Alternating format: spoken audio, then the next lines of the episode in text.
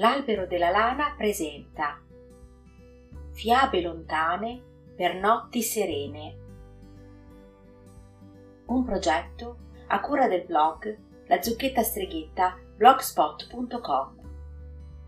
Speciale il maggio dei libri duemilaventuno. Le campanule, leggenda catalana.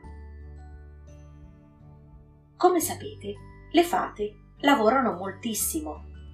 Non hanno un attimo di riposo, poverette. Come potrebbero occuparsi dei propri figli? I figli delle fate vivono in un villino bianco, sotto le cure amorevoli delle ragazze candide. Le ragazze candide sono bellissime, gentili e buone e hanno il volto del color dei gigli. Parlano suavemente e conoscono un'infinità di fiabe. I bimbi con loro sono pienamente felici. Adala è la ragazza candida più generosa che esista. Una volta a ognuno dei suoi piccoli amici regalò un campanello d'argento. Che concerto nel villino bianco! I figliuoli delle fate non facevano che agitare ciascuno il grazioso strumento. Din don, din don, din dirin don. Nella casuccia gioconda delle ragazze candide giunse una volta da un lontanissimo paese un bimbuccio triste. Sua madre, la fata dei raggi d'oro, si era sperduta nel bosco delle nebbie e nessuno ne sapeva più niente. Il bimbo piangeva e piangeva, piangeva di giorno, piangeva di notte. Adala regalò anche a lui un campanello d'argento. Vedi com'è grazioso! Suona!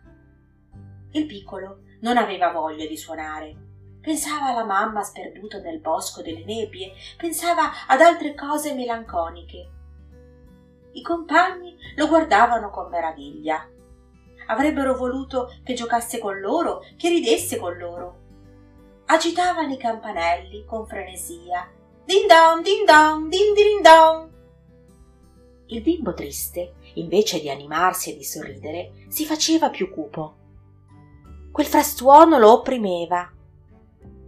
Adala, gentile e sensibile, capì.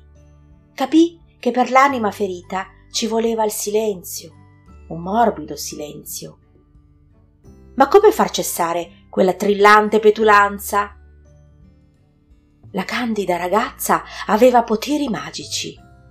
Glieli avevano concessi le fate, sue buone amiche. Si fece consegnare dai piccoli proprietari tutti i campanelli e poi andò in giardino e, pronunciando strane parole, li lanciò qua e là.